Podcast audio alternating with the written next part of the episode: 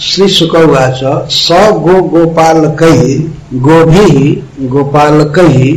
सहित अच्युत श्री कृष्ण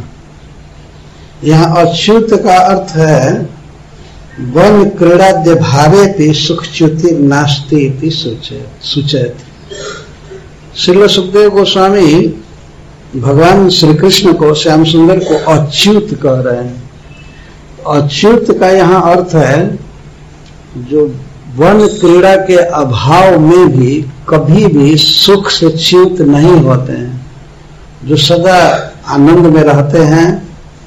सुख में रहते हैं, ब्रजवासियों के साथ